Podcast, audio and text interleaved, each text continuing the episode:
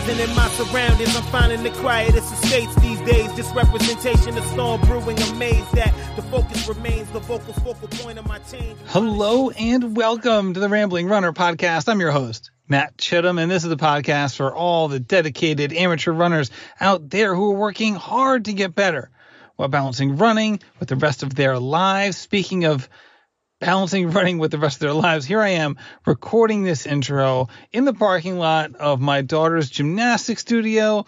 It's 7:22 p.m. This baby's ending at 7:30 just got to fit in life wherever you can, man. what can I say? Um, you know, the, the life of a professional podcaster. It sounds awesome, and boy, is it.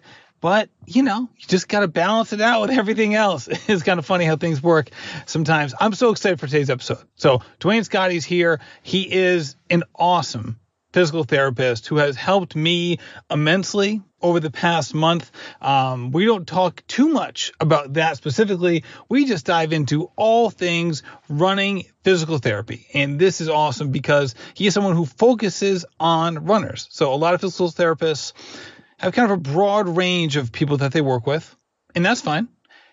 Duane focuses on runners specifically, which is great for people like me who go in, hey, this is what I want to do. This is what's bothering me. And he comes at it with this approach of like, okay, you running is important and that's what we want to do. It's not like when you go to your your primary who's not really an athlete and they're like, "Oh yeah, your foot hurts because well, you're a runner. What do you expect?" Right? Like that's not that's, we don't want to hear that. We just don't want to hear that. And uh, I was really excited to get Duane on the show, talk about all things in this area. He's an awesome guy. He also has a podcast himself that does very, very well. Go check that out. It's the Healthy Runner Podcast. So let's get into it with Duane Scotti. Duane Scotti, welcome to the show. How you doing, Matt? Thanks for having me. I'm super excited about this. It's my pleasure. I'm so excited to chat with you. It's funny because I we're on we have like a little video conferencing thing. Most people will not be seeing this video, but I can see what's behind you. And I recognize all of that because I was in your office just a couple weeks ago. I know exactly where you're sitting because uh, I was sitting there not so long ago. So, so it's so great to have you um, on the podcast. In fact, we actually had agreed to like have you on the show before I came in to see you as a physical therapist with me as a patient. So I do feel like I'm, I'm really getting the, the better end of the deal here, 100%. Well, I've been listening to your show for years now, and I'm just honored, honestly, that you even invited me on your show because whenever I get the opportunity to ramble about running or health, um, I love it. So I am super stoked to be here, and it is so good to see you again. Well, rambling is what we do 100%. So let me ask you this question. Physical therapists have now become just part and parcel with being an, an active runner, a dedicated runner. Um, and obviously, there can be different reasons why someone would need a physical therapist in certain different seasons of their life and different injuries that can pop up and things like that.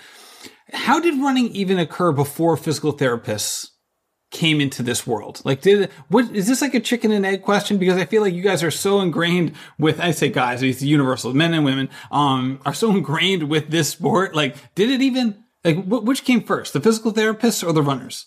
That's a great question. Um, I think really, you know, what physical therapists do, we're movement specialists.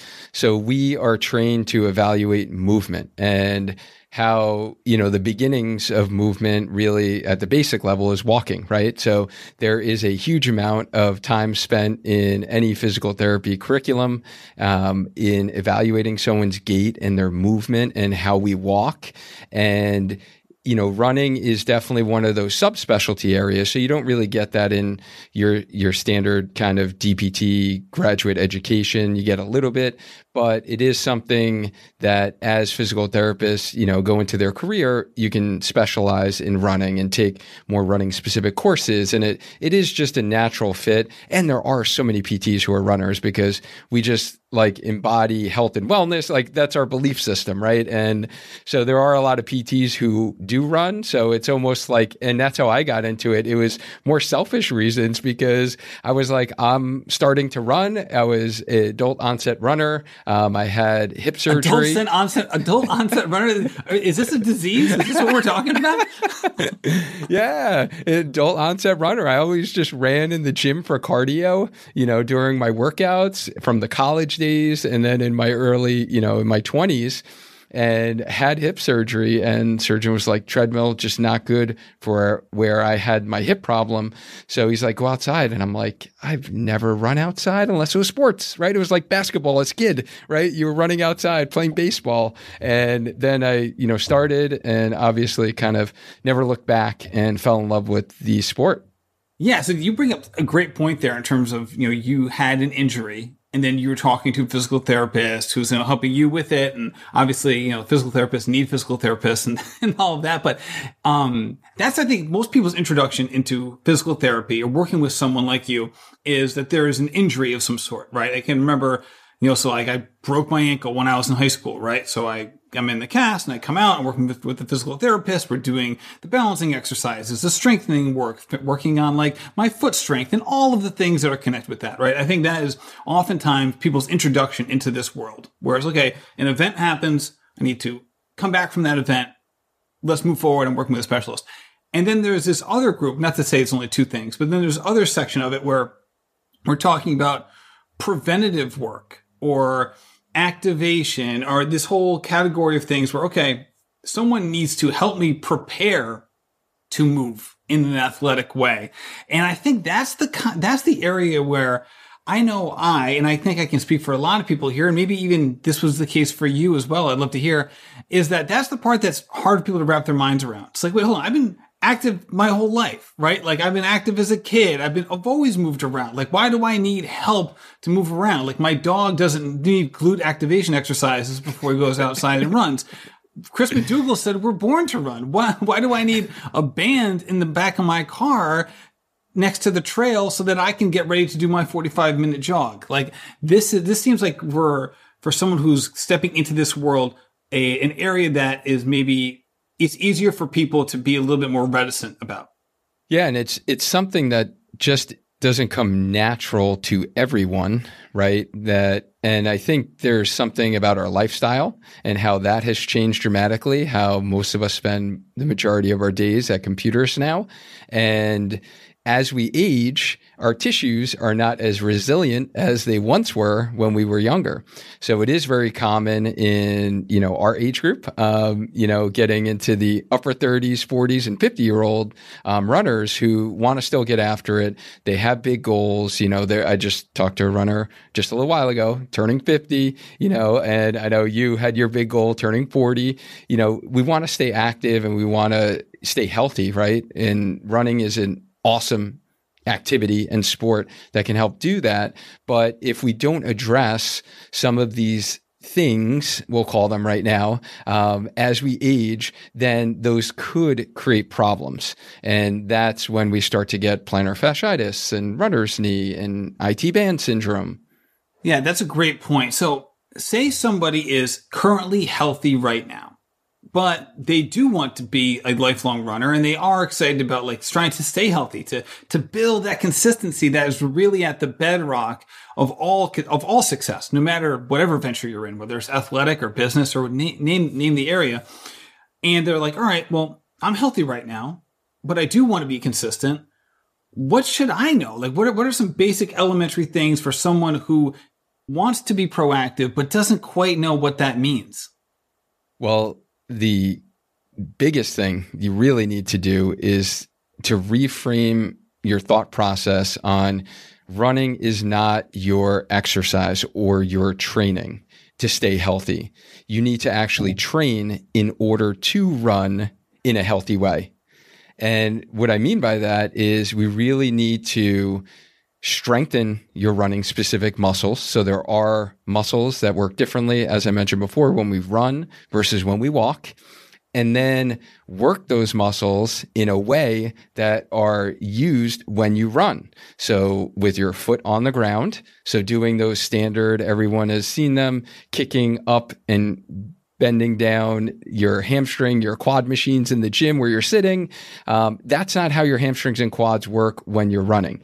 Or the whole inner and outer thigh machines that everyone loves in the gym. Same thing there. Your adductors and your side hip muscles, your abductors don't function like that when you're running. Your hip is not in 90 degrees in that plane and your foot's on the ground as opposed to being in the air. So working your muscles in the same fashion that they're used for when they run is going to help you during your runs. So they're actually able to be trained in that fashion. And then also, you know, jump training in order to run. So plyometric training, we call it, is just getting that spring and elasticity in not only your muscles, but your tendons. And that's what us middle-aged runners run into problems with is our tendons are not as resilient as I mentioned before. So you need to kind of build up the load and the capacity in those tendons to tolerate a super hard hill workout or to tolerate some, you know, repeat 400s on the track. Um, or if you're going for your half marathon or marathon PR, during your training cycle, those tendons need to be strong enough so you can stay healthy as you are still kind of getting after it. All right. So beyond injury prevention, is there also a case to be made where, hey, even if you weren't destined to be hurt, right? So you could look back and be like, hey, if you had never done any of the exercises that Duane had sent you, you still would have been healthy in that situation, is there a case to be made that doing this sort of work would just make you a faster, better runner? Absolutely. And there is, you know, research out there, there's data to show that if we can get you stronger as a runner, and that's the big thing that I, I still, you know, it's a big misconception in the running um, world, and I'm, I'm still trying to spread that message in my communities. Is you know, it's not about you not being flexible enough, and a lot of runners think like, oh, I'm just tight, my hamstrings are tight, let me stretch them, and it's a matter of you being strong and making sure your muscles are strong enough. When your muscles are stronger, you're going to have to, you know, you're going to be able to run faster, right? It's just, there's a direct correlation there. And I was listening to your episode actually with uh, one of our Connecticut locals. I believe her name was Sarah um, during my run this morning. And yeah, Sarah Williardi. Yeah, it was a great, great episode. I loved it. Um, Sarah, if you ever listen to this, you, we definitely got to connect because you are right near me. I live right in Cheshire, Connecticut.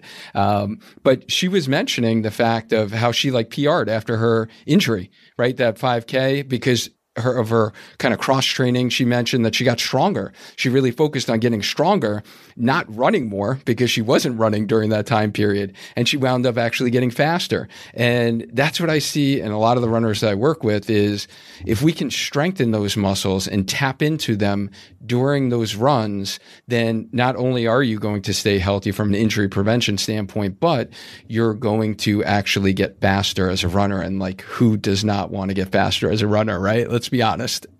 All right, so let's talk about strength because oftentimes when we think about strength, we think about something that we can that we can see, right? Like, okay, and the obvious comparison here is to be like, okay, look at my a little kid puts up their biceps, right? Like, hey, dad, how strong am I, right? So obviously, we're not talking about that specifically, but when we talk about being stronger as a runner, what exactly does that mean? And when compared to different other ways of getting stronger for various other sports? Yeah, great question. I, I really do think that there is no, I guess, one size fits all model. And I do think that it is a progression and you, th- you need to think about your training in what we call periodization, right? Different cycles. Just like if you start a marathon training cycle, which a lot of people are going to be starting in these next yeah, couple right of weeks. now, it's that season, man. Every right? marathon, every marathon that's ever been is going to come is going to be going on in the fall. Exactly. So everyone's getting ready for that. What we should have been doing as runners is during this quote unquote off season. That's when you wanted to hit the weights like and actually lift heavy and do some serious plyometric training to really get those muscles, those tendons stronger. And you can still do that if you're starting a marathon training cycle. But as you go through, you know, the first four weeks and then the next eight weeks, you want to start to now balance that off because you're going to be running more miles, right? And before you start to peak in your training, you definitely want to back down from how heavy you're lifting and how frequent you're lifting. So there needs to be this balance because you don't want to overload all the tissues at once because then that's how injuries occur. So one thing that I think is I, important for runners to keep in mind is you do need to activate certain muscles. And, you know, this is somewhat, I guess, depending upon who you listen to, will be somewhat controversial. Like, oh, it's not my glute that's not turned on. Like, your muscles there. It's, but like, It's so many runners, you'll be surprised that I see that cannot actually feel these muscles contracting, which means they're really not using them to the, the best of their capabilities during their runs. And that really directly impacts sometimes their running form. And it's a matter of overloading tissues. It's what we call micro trauma. It's every single step that we take. If your pelvis is dropping, you know, an extra six degrees in, you know, a downward direction, then that's going to put extra stress on your IT band. Right. So now that's why your IT band doesn't hurt when you run three or four miles. It's only when you get up to 14, 15, 16 in your training plan. And now you're like, oh, this IT band's acting up again. Let me just like ice it and use my compression strap. It's, it's like, it's like, I don't, I'm not getting hot if the degree, if the temperature only goes up 10 degrees, but I get hot if it goes up 25 degrees. Exactly. Yes. So if you can do specific strengthening exercises that is able to activate these muscles so you learn how to use them and then the secret sauce is the progression and making those exercises harder and then starting to load up with some you know strength training and adding load to those muscles whether it is squats and you know working with kettlebells. And so there's this whole progression. And a lot of times I feel like we either do all or none. We either don't do strength training if we're a runner, or you're like, all right, I know I need to do strength training. Let me go in and I'm going to do like a hard CrossFit workout and I'm going to do like deadlift squats. And you do a lot of exercises also that are on two legs. And runners need to strengthen their muscles for when they're on one leg. So it's a matter of kind of activating, progressing in a standing position and then starting to load up. I love this. you talk about turning on muscles and activations. Like, uh, Duane, I'm not a robot, right? Like the, the, the, muscles didn't go anywhere. They're still right here. I've been using, you know, I'm, I'm moving around a little bit. Like, what do you mean my what do you mean by activating something or turning it on? Right? Like I'm a human being. What, how is it turned off in the first place? Like what, what's going on here? It's what we really call motor control. It's essentially the signals from your brain that go to our muscles and basically tell them to turn on, right? And a lot of this is automatic, right? We don't have to think about it. Like most of us walk and we don't think about what muscles we're using when we walk, right? But either with compensation, with injury, especially pain. So when someone has pain, we do know that some of these signals essentially get crossed because the brain is saying, I have pain in my knee and now I'm going to start to fever because I'm going to walk a little different or I'm going to run a little differently because I'm trying to avoid pain. And then because you're running differently, now muscles aren't turning on that should be firing. So you develop these muscle imbalances. So that's what we do as physical therapists is really identify the problem areas and identify what muscles, let's say, aren't being used that should be used, and then develop a plan to address those and help improve them over time. Today's show is brought to you by Previnex, my favorite supplement brand. I use so many, so much of their stuff. I say so many of their supplements, but I use more than that because I love their protein powder, their Neurofy Plus. Um, I use it every single day. It literally, it's my afternoon, my mid, uh, not my afternoon, my kind of like mid morning snack after my run. I'm not talking about that today though. I'm talking about Joint Health Plus. I love this supplement. And I just got some test results back on my knee which was some very, very good stuff. All right, so I have bursitis in my left knee. I got an MRI. They took a look at uh, just the structure of my knee, how everything was looking in there. And to my utter delight, they said that everything looks great in that knee. Now, that is excellent news. I'm 40 years old. I've been running since I was 10. Okay. In addition to that, I have a lifetime of basketball as well. I just, you know, I played in middle school, in high school, in college, a ton outside on the pavement. And my knee structurally looks really, really good. Again, there's probably a lot of factors for that, but one of those factors is Joint Health Plus. I've been using it every single day for a year. For a year and I'm so glad that I have. So go check out Joint Health Plus today at Previnex.com. That's P R E V I N E X.com and use code Runner15 for 15% on your first order of anything and all things that they sell.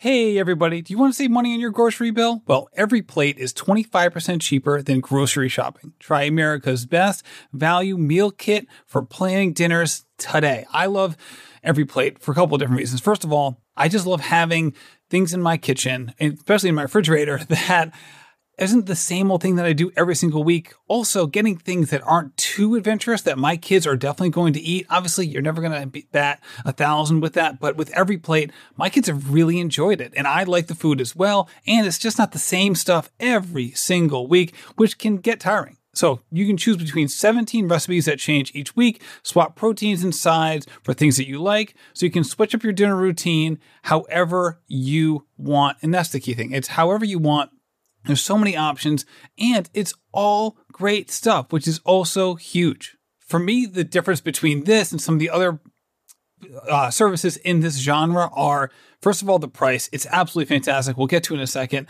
the kinds of meals that are provided that they're really good but not too adventurous have also been a huge thing for me. And now i've been using these more often now that groceries have kind of gone up and the price for every plate has pretty much stayed the same. So try every plate today. Is $1.79 per meal by going to everyplate.com and entering code ramblingrunner 179 that stands for $1.79 per meal. So get started with every plate like i said for $1.79 per meal by going to everyplate.com and entering code ramblingrunner 179 today that's up to a $104 value our next partner has a product that I use literally every day. I started taking athletic greens because I heard other podcasters who were really into performance and athletics, people like Rich Roll and Tim Ferriss, who used it all the time. And I thought, hey man, if they're going to use it, then I should too. And I'm so glad that I did. So what's in the stuff? Well, with one delicious scoop of athletic greens, you're absorbing 75 high quality vitamins, minerals, whole food source superfoods, probiotics, adaptogens, all to help you start your day the right way. The special blend of ingredients support your gut health, your nervous system, your immune system, your energy, your focus, your recovery, literally all the things. I mean, there's too many things for me to list. I actually have to like take a pause during the sentence. Uh, but it's it's legit, and I'm so glad that I use it. I use it basically because I know that getting my vitamins and minerals from from foods is probably the best way to do it. But i usually just don't have the kind of diet and make the kind of food choices that's going to put myself in the optimum position. And that's why i take athletic greens to make sure that i have everything i need because i know i'm probably not getting it from foods because i just don't quite have the, the discipline or the food choices that i need. And athletic greens is there to help me out and i'm so glad that they are. It's just one scoop in a cup of water every day that's it. To make it easy, Athletic Greens is going to give you a free one year supply of immune supporting vitamin D and five free travel packs with your first purchase. All you have to do is visit athleticgreens.com forward slash rambling runner. Again, that is athleticgreens.com forward slash rambling runner to take ownership over your health and pick up the ultimate daily nutrition insurance. All right, so when we're talking about muscle imbalances, it does seem like that's kind of like root cause thinking. Like, all right, what is the what is the underlying thing here? If we can change this and move it forward, then we can really we can really get it going. Um, when someone is thinking about going into this kind of model, I think that uh, some of the things that can cause people to hesitate d- during to, to kind of go forward with that is that oftentimes they're like, okay, like does that mean I have to stop running now? It's like now I have to stop, or does that mean like I'm going to spend all this time doing these exercises and I'm not actually going to be running? Like they feel like there's this trade off of like, okay, so what you're telling me is I'm going to be doing all this stuff and I'm not going to be doing the thing that I want to do. I just want to run. I just want to go outside. This isn't just physical for me. It's a mental and emotional release. And now all of a sudden I'm doing all this other stuff that I don't feel like is correlated to the thing that I love most. Well, that is why I would highly recommend um, you seek out a medical provider, whether it's a physical therapist or whoever medical provider that either you know works with a lot of runners um, and understands running and has gone to some specialized training in running and the mechanics of running and you know the common injuries or who is a pt or someone who actually is a runner themselves because runners should be treated differently. It is not okay in my mind. It should not be the standard of care that when a runner comes in who's injured, that, you know, a medical provider tells them, well, of course you did, because you ran 14 miles. Like, no wonder your IT band hurts. How Just many, stop raise running. your hand if you've heard that. Right? like, yes, my hey doc, my feet hurts. Are you a runner? Yeah. Well, there you go. There's your problem. Yeah. Exactly. So that's really, you know, was my whole mission and goal when I started, you know, my business and when I started our healthy runner community was to educate the public as a medical provider and someone who's worked in hospital based settings, private practice settings as a PT in the sports medicine realm and has seen a lot of this and has, you know, seen runners get frustrated that they've just been told to stop running. And if they stop running, then their injury will heal. I don't believe in that way at all. And I've shown really over the years now working exclusively with runners that it is extremely rare that I ever evaluate a runner and tell them, you know what? I need you to just shut it down for honestly, the longest is, you know, a week, if so. And that's making sure it's not a stress fracture. So I will say that right, if there right, is a stress right, fracture, no structural damage type thing. Correct. If it's a stress fracture or there is a really bad, you know, nerve root compression where you're getting nerve pain, then you might need to shut it down for a time period. But all of the common Achilles tendinopathy, IT band, runner's knee, right, plantar fasciitis, all of those common running injuries, right, that people get are easily treatable with getting on the right plan and modifying your running initially. So it's not a matter of shutting things down because when we shut things down, we actually lose our running fitness, muscles get weaker. And even the research now is starting to show that for these common conditions I just mentioned is more of an active approach. And if we can actually add stress and loads to those tissues, then they actually heal and if we just sit on the couch and do nothing and, you know, we're drinking our beers because it's summertime at the barbecue and, you know, we're not adding that stress and load, the Achilles tendon's never going to heal. You're going to feel better because you're not running and you're not using it. And then your medical provider is going to say, okay, you took four weeks of rest or you took six weeks of rest. Now you're cleared to go ahead and run. Good luck. Go run. No, like we need to modify it initially and then gradually, progressively build up. Like your running coach, you know, just like you would do with a novice runner, you're progressively building them up. So if you have an injury, it's a matter of progression with the running as well as the rehab exercises or the strength exercises that are going to actually treat the tissue that is painful. I love that. All right. So let's talk more about before I start, before I keep doing these double advocate questions, which are like, I know softballs for you, but I know a lot of people are thinking them. So I'm just trying to throw them out there. Um, let's really dive into finding a PT that is the one that, like you described, right? You're, you live, you live fairly close to where I live. So this worked out well for me. But there's a lot of, not maybe not a lot of Duane Scotties out there, but a lot of people similar to you in terms of the background and they're focused on runners and that's their passion. that they want to do. If I'm a runner and I want to work with a PT like that, what are some ways that I can find someone like that? Or what are some of the questions I should ask when I do talk to a PT that will help, you know, br- bring this to light in, in those conversations? Yeah, so I, I, really think you're asking about like how do I find a good running PT near me, essentially, right? Um, you know, honestly, one of the most powerful tools is old uh, Google, and I would literally Google running physical therapist, running PT near me, um, because most therapists who are dedicated to runners will have that language on their websites, you know, in their bios, and you know, because that's what they're passionate about, and that's who they want to work with right? So, like myself, it's who exclusively I work with now. So, you will be able to find that easily. Um, for those that want um, a little bit more information or want to maybe find someone that might be affiliated with like a hospital based practice, um, a larger kind of organization, then you could go to our um, our association's website is choosept.com forward slash running. They actually have a little search feature.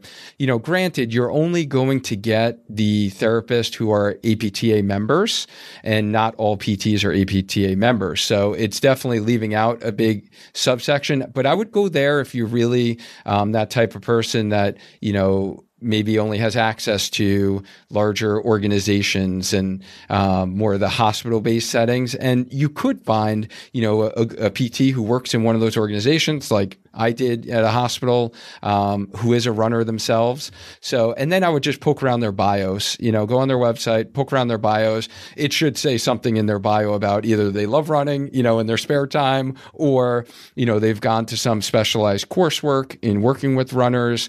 So I think that's important because, yeah, the standard you know, orthopedic PT or sports medicine PT who doesn't work with a lot of runners or honestly sometimes does get scared about they're going to hurt them or they do have a mindset of more shut it down. I can get rid of your pain because we, we do an amazing job at that as physical therapists. Like we can get rid of pain, right? We have different manual therapy techniques. We have different exercises and we'll get rid of your pain. The key is bridging that gap from when you have no pain to now going back to where do you want to be? And unfortunately, like insurance companies, they don't pay for that. They don't pay for you to go to PT just to get back to running. They pay for PT when you're in pain and so you can walk, go up and down stairs, right? Get out of a chair. So that's where there is this kind of black hole in closing the loop, honestly, in our healthcare system is because a lot of runners get injured, they get treatment, no matter what provider it is, they feel better, and then they're discharged. And then they go back to running just to get injured again because there wasn't this kind of progressive, um, you know, going back into running.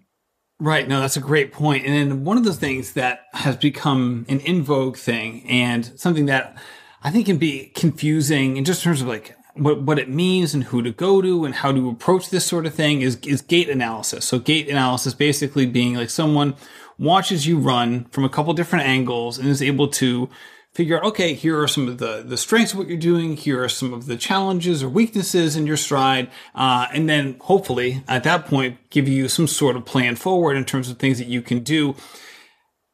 It seems like gait analysis, like I have seen differing opinions on this. So I would just love to hear your your thoughts on just I guess we'll talk about the process generally speaking, then we'll dive into who who should maybe consider looking at this. Yeah, and I know it is something within the running industry that I think it is somewhat of a marketing tactic as well, right? So you're going to see every now running shoe store kind of promote they do a gait analysis right? So it, it really comes down to who is the person analyzing your gait, right? And what is their background? So as I mentioned before, physical therapists, that's what we do. We evaluate movement. You know, we take multiple courses and actually breaking down angles in the body and what muscles are functioning. And, and we are kind of the, the quote unquote masters of evaluating movement, right? So it, it really, I think it is a good thing that someone in a running shoe store who is literally a salesperson of running shoes looks at that. I think it's better than not looking at it and just looking at someone's feet on the ground and saying, your feet are flat. You get this stability shoe. You have high arches. You get this neutral shoe. It does provide some information, but it it really matters honestly on what is the experience level of that individual and what is their training to actually analyze movement.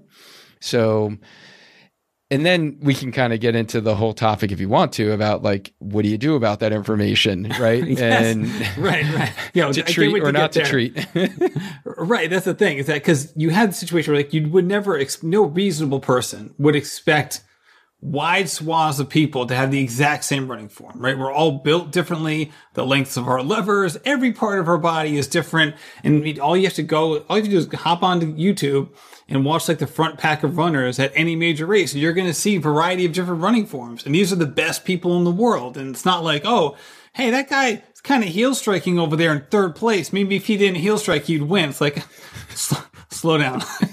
He's probably maximizing or she's maximizing her potential here. like we can, we don't have to get into that. Um, so where, I guess, I'm just, again, I'm approaching this conversation from the eyes of, okay, if someone is a skeptic or hesitant or weary or just unsure, right?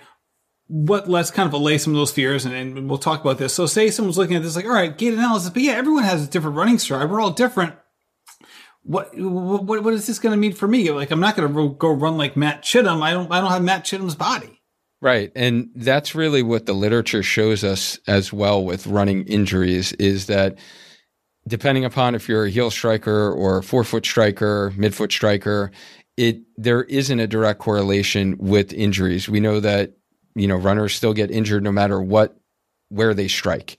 So we do know there is variety and quote unquote normal is somewhere on a spectrum. The key is really identifying if you are a runner who is been struggling with reoccurring injuries and, you know, that knee always creeps up on you, that hip creeps up on you, your Achilles, and you want to m- perhaps get down to what is the root cause.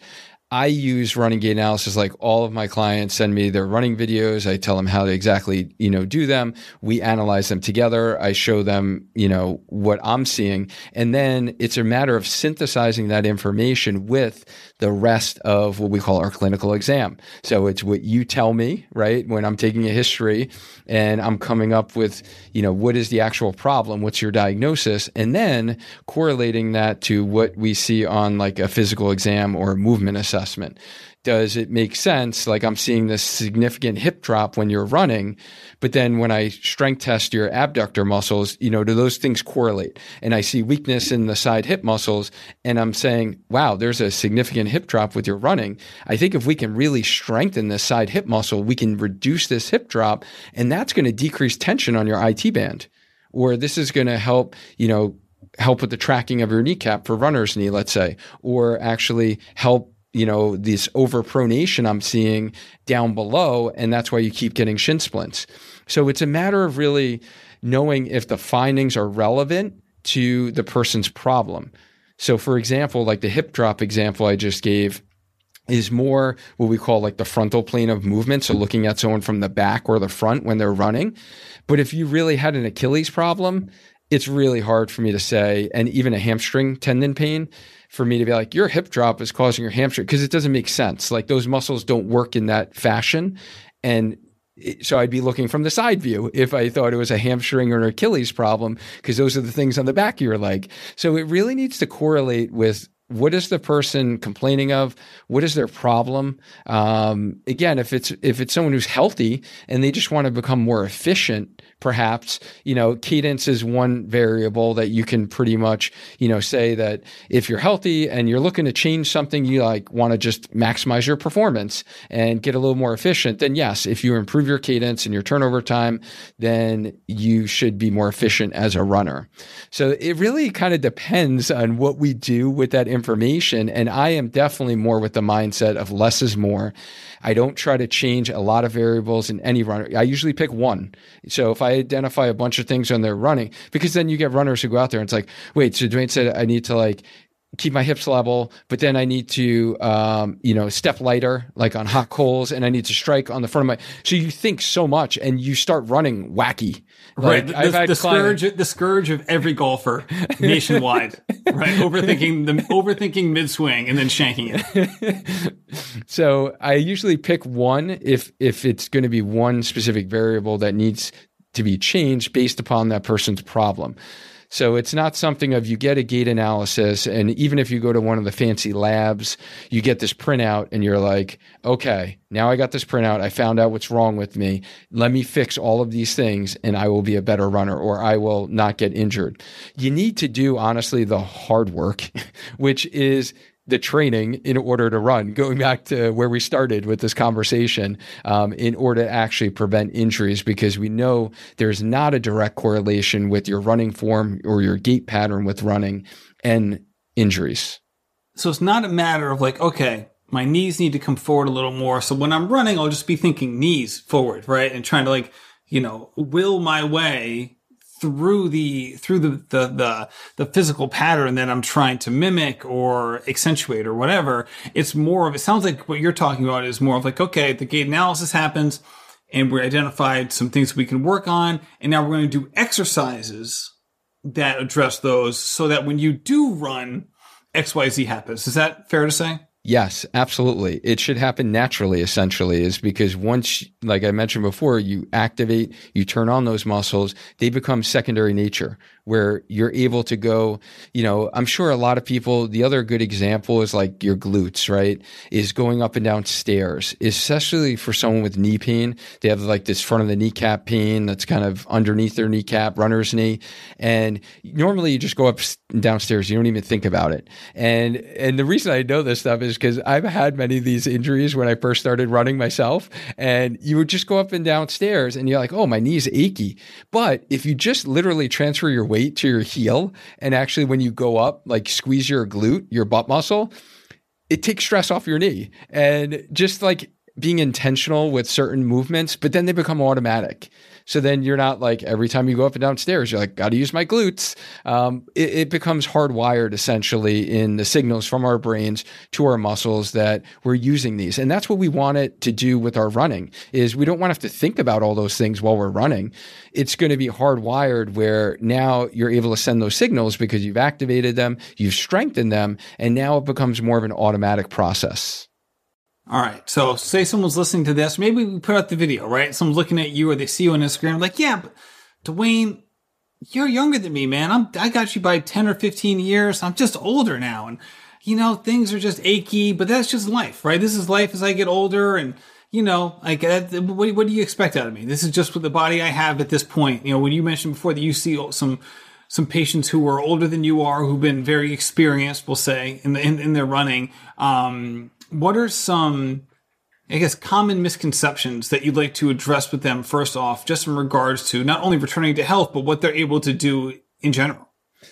I think it's really a matter as we age, and it is simply biology of aging. Unfortunately, uh, I don't know if you're starting to see, but I'm starting to see some differences uh, after I turn 40, and um, we we need to essentially do the things that we could have gotten away with in our 20s, right, and early 30s, um, because our tissues were in a better place back then and our bodies were. But we need to dedicate time to some more of these, you know, principles of pretty much strengthening. And, you know, even another one of my kind of core foundational principles and kind of my spark blueprint, I call it, is soft tissue care and taking care of your soft tissue. And that really includes the recovery aspect and whether it's foam rolling, some stretching, and doing active warm ups before your runs. And how many runners I work with that never did that. They just headed out the door, go for your run, because that's what you always did, right? You did in your 20s, you had no problem. You still got PRs and you were fine. But unfortunately, as we age, we do need to warm the body up. Like, I don't know about you, but like my back feels stiff, my hips feel stiff. Uh, I go early in the morning for my runs at five, six o'clock hour, and I need to do these mobility drills, essentially exercises, active warm up before my body feels like, okay, I'm ready to run now. So it's just a matter of, you know, allocating your time to some more of these strategies. And it doesn't need to be super long. It doesn't, because sometimes people get overwhelmed by that. You're like, well, I don't have the time for this. You know, literally five minutes, you can do a nice dynamic warm up, which would include some mobility drills that will really get your body primed um, to run. You've turned on certain muscles, your joints are a little bit looser.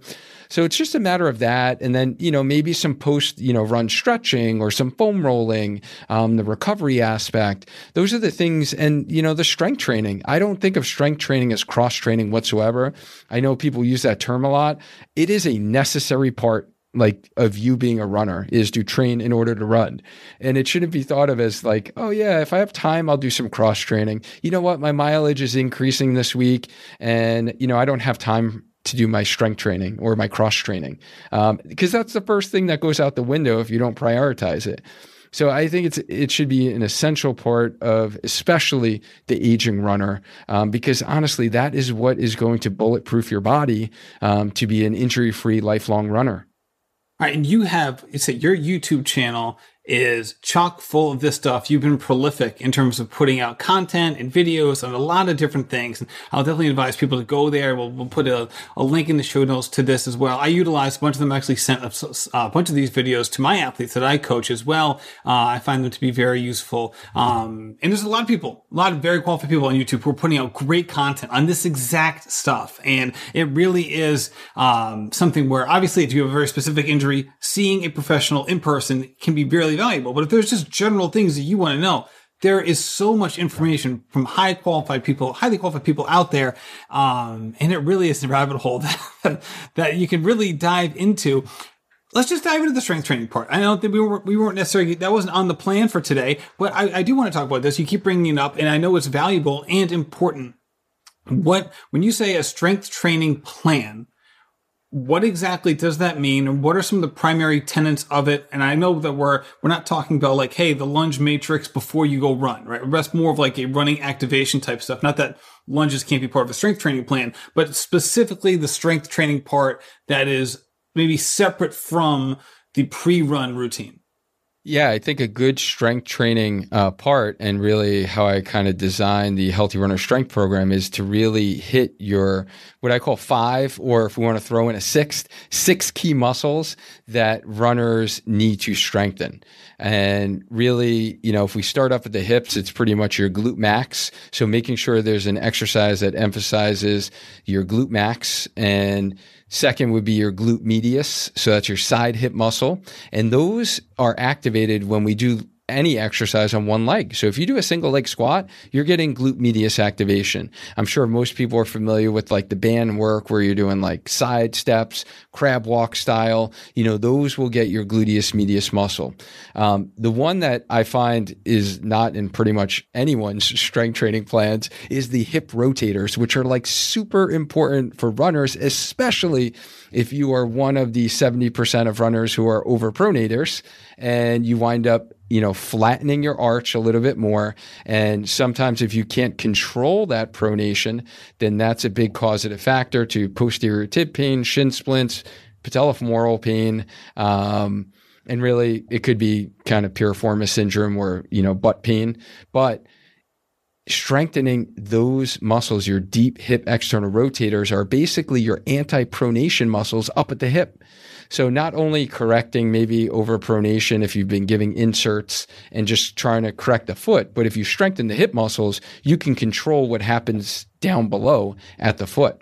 So making sure there's an exercise that emphasizes that and that kind of isolates that muscle, which again, I don't really see in any other plans um, out there. And then quads are an important muscle group to strengthen. And then I would say, you know, calf for endurance. So you'll be surprised at how many runners. So for those that are listening to this, if you're on the run, don't do it right now. But when you get home from your run or tomorrow before your next run, try to do single leg calf raises and see how many you can do in a slow fashion, controlled, keeping your knee totally straight. Um, the standard is you should be able to do 25 repetitions. Fun fact I was in your office three weeks ago. I did 18 on both legs, and I was really confident about my calf strength. yes, and you have well developed calves. Like I have chicken legs, Matt. You know, your calf muscles are are nice and developed. Well, I guess looks can be deceiving because I didn't even reach, reach the minimum standard.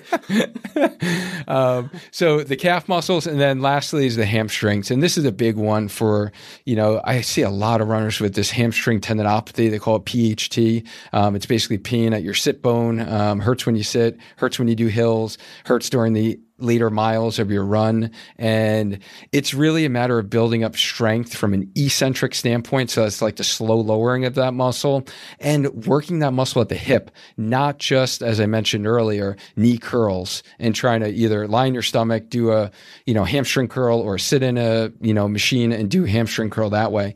You really have to work that muscle in a different fashion. So those are like the key six muscles, let's say. So in any strength program, going back to your original question, it should be designed that you do one exercise that emphasizes each of those muscles and you kind of superset those around not forgetting about the core, of course, because that's important. And then some of your postural based muscles, I'll go there, you know, your back muscles, right? Any strength plan, you should be working some of those muscles that are going to also help your posture and your running form so you're not slouched over when you're running.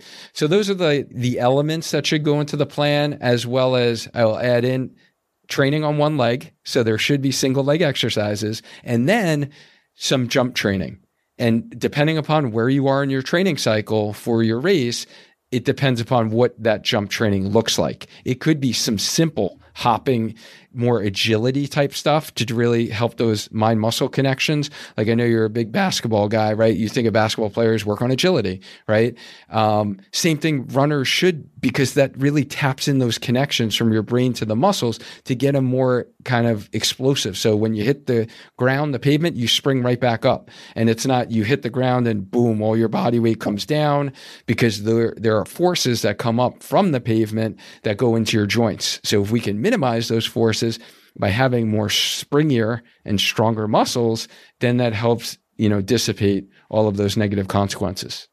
All right, if someone's doing strides two or day, two or three days a week, or someone who's actively doing, say, trail running, right? So they're not only are they going in the, the, the, the forward and backward plane, they're, they're moving laterally and they're taking different kinds of steps. Would you suggest the strength, the jump training for those folks as well? Or are they kind of already hitting some of the benefits and some of the stuff they're already doing? No, absolutely. I would definitely recommend jump training as well. Um, yeah, the trail runner does get some more variety in their movement patterns, which is a good thing because they're not only literally going in the same direction, using the same muscles in the same fashion. The forces are being, you know, dissipated a little bit differently, but they still need to be springy in their muscles. And even someone who's doing strides, yeah, it's making them more efficient as a runner and it's helping their running form, but they still need to have the strength, right? Um, and by you actually training plyometrically, you'll feel more efficient in your strides when you do them. All right, Duane, you've been here 45 minutes. This has been such a fun conversation. We can keep talking. We're just scratching the surface on a lot of this stuff and for good reason because you put out a ton of content. We've already referenced the YouTube channel, which I said before and I, and I truly mean it is prolific and something that people should definitely be checking out. In addition to that, you have your own highly rated running podcast. So tell us about the podcast and what you're doing over there. Yeah, it's the Healthy Runner podcast, and I have a Healthy Runner Facebook group um, that's very active community. It really started with the Facebook group, and then because I was producing kind of weekly content um, to really help spread this message um, on how do runners stay injury free and become lifelong runners. And you know that's what we do in our community every week. I go live and do live trainings, um, bring on great guests. Um, so maybe you can make an appearance one day the Healthy Runner podcast. That'd be amazing. If I'm if I can qualify as a healthy runner, I'll go anywhere to say that because I haven't been one for a very long time. So I mean, I'll I'll go on a podcast with one listener if I can be a healthy runner when I'm doing it. no, that would be awesome. I would love that. Um, and yeah, it's it's a matter of just getting good information out there, and then I bring on other you know specialists in the field, whether it is you know RDs, nutritionists, doctors, um, specific injury deep dives we'll do on you know shin splints, runner's knee in in there. So yeah, it's a great community. I love it. It's it's really been a passion project of mine. You know, being in the orthopedic, sports medicine, clinical realm my whole career as a physical therapist. This has been really fun, honestly, to connect with our running community um, in a way that I've never been able to do in my career as a kind of a standard physical therapist. All right. If someone wants to ask you a question, where's the best place for them to do that? Yeah, so you can definitely head over to my website, sparkyourtraining.com. You will see, you know, links there to get in touch with me. Um, I am active, you know, very active on Facebook too. You can hit me up in Messenger. I will respond to you. Um, and yeah, the YouTube channel is Spark Your Training. Duane, you're the man. Thanks again. Thank you, Matt. This was awesome. Duane, my man, thank you so much for coming on the show. I'm excited to be on his show at some point late summer, early fall. That will be a lot of fun as well. Also, big shout out to Previnex. Go check them out today. It's the one supplement I have every single day is Joint Health Plus. And like I said in our ad read, the fact of the matter is we just had imaging done on my left knee. I have a long athletic history right? A lot of it basketball related and running on pavement. And my knee looked great all I had was knee bursitis, but my ligaments and tendons, everything looked really good. And there's a lot of reasons for that. But you know what? I've been taking Joint Health Plus for a year and I haven't had any issues with connective tissue. And I'm so happy about that. Go check them out today. Previnex.com. Use code RUNNER15 to save 15% on your first order. If you're listening to this, it's Friday. You know what that means? Olympic trials starts today let's get into it. I'm so excited. Um, you know, it's just going to be it's going to be a great week and a half. We all know about a lot of the negative stuff going on right now uh, regarding the American track world around positive drug tests and all that sort of stuff. Like, that's a bummer, man. I'm not going to lie, but there's a lot. There is a lot of positive stories that are going to come out of the next week and a half. So many amazing people, and I just can't wait to watch all of it. So, thank you so much for listening and happy running. This has been a production of Rambling Runner Podcast. This podcast is produced by David Margetti of In Post Media. Thank you to Meta P for the music. His song Righteous Path featuring Rex Mayhem and Chip Fu is produced by Symphonic Bang.